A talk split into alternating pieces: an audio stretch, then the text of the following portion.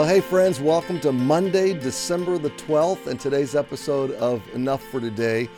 I am back in the studio, and I'm so glad to be. We had a great trip, so thank you for praying for us. We had a wonderful weekend. I feel a little bit like I got hit by a train, but um, I'm thankful for the great day we had yesterday. Sunday morning, uh, we studied a new. We began a new series, um, "The Happiest Christmas: Four Secrets to a Merry Life." And yesterday we studied the secret of Mary, and that was a fully surrendered self. You can catch that message on the on the uh, rewind tonight at seven o'clock or on the archives, and I hope it will encourage you. And then um, last night we had we hosted a night of worship for Christmas, featuring Laura Story in concert. She just did a great job. It was a wonderful encouragement to all those who came. We got a snowstorm late afternoon so that affected a little bit of folks that didn't want to make the drive in the snow, and I fully understand. But we live streamed the program, and it was a great, great night. And so here we are on Monday, and a new week before us, and Christmas season, and a new psalm. Psalm 68 is where we're picking up, and it's a great place to pick up the week before Christmas or so because um, this is a messianic psalm. It's a psalm extolling uh, in many verses. I'm trying to remember how long the psalm is. It's 35 verses extolling God, and in particular, extolling his salvation in the person of Messiah. And so uh, that's why we say it's a messianic psalm. Uh, before we read it, uh, I love how Warren Wiersbe breaks it down. He says there's four parts to this psalm. Our God is coming to us, verses 1 through 6. Sounds like Christmas, doesn't it? Our God is marching before us, verses 7 to 18. Uh, our God, part 3, our God is dwelling with us, verses 19 to 27. And then finally, our God receives universal tribute, verses 28 to 35. And so um, the idea that the Messiah would come in two parts is kind of a foreign concept to Jewish people, but we believe that is the teaching of the Bible and that is the script, that is the narrative of God. That Jesus came the first time as Messiah to suffer, to be with us, to dwell with us, to experience life on earth, but to fully fulfill, completely fulfill the, the righteous demands of God and the atonement sacrifice of being the Lamb of God for our sins.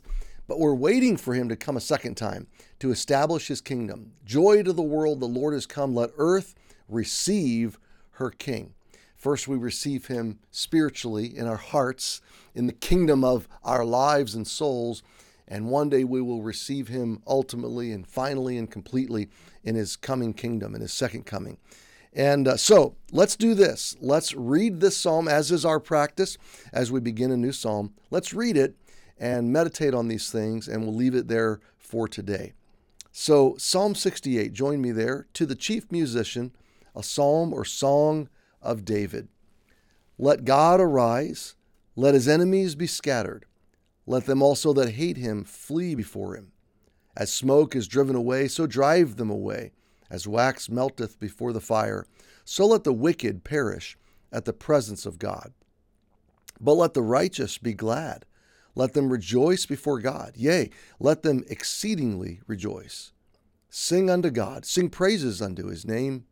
Extol him that rideth upon the heavens by his name, Jah, which is short for Jehovah, and rejoice before him, a father of the fatherless and a judge of the widows is God in his holy habitation.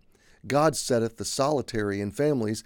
He bringeth out those which are bound with chains, but the rebellious dwell in a dry land. O God, when thou wentest forth before thy people, when thou didst march through the wilderness, Selah, the earth shook, and the heavens also dropped at the presence of God. Even Sinai itself was moved at the presence of God, the God of Israel. Thou, O God, didst send a plentiful rain, whereby thou didst confirm thine inheritance when it was weary. Thy congregation hath dwelt therein. Thou, O God, hast prepared of thy goodness for the poor. The Lord gave the word. Great was the company of those that published it. Kings of armies did flee apace. She that tarried at home divided the spoil.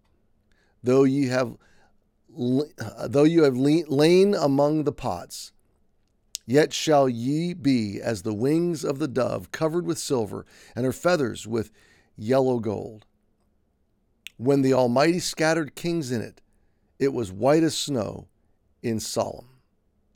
The hill of God is as the hill of Bashan or Bashan, an hill as high as the hill of Bashan. Why leap ye, ye high hills?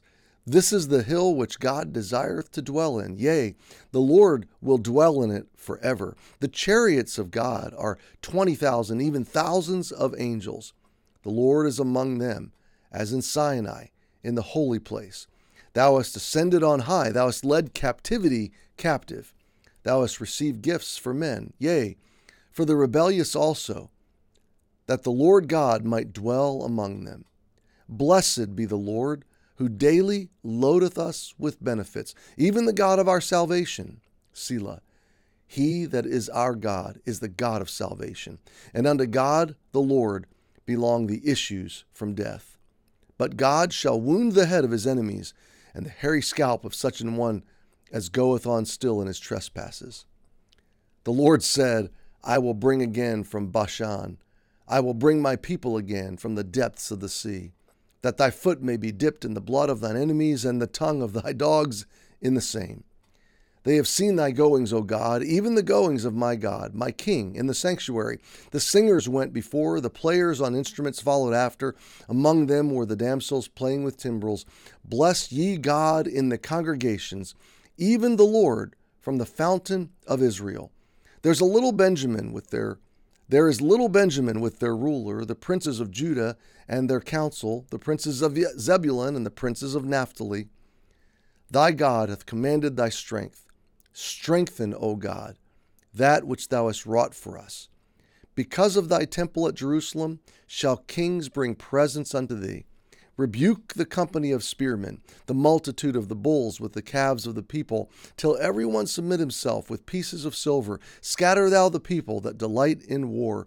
Princes shall come out of Egypt. Ethiopia shall soon stretch out her hands unto God. Sing unto God, ye kingdoms of the earth. O sing praises unto the Lord. Selah. To him that rideth upon the heavens of heavens, which were of old, lo, he doth send out his voice and that a mighty voice. Ascribe ye strength unto God. His excellency is over Israel. His strength is in the clouds. O God, thou art terrible out of thy holy place. The God of Israel is he that giveth strength and power unto his people. Blessed be God.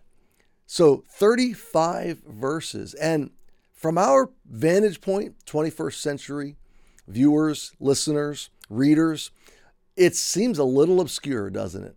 It seems like it's kind of all over the place. And yet, it's the story, it's the chronicle, it's the celebration of a man who is worshiping God in his context.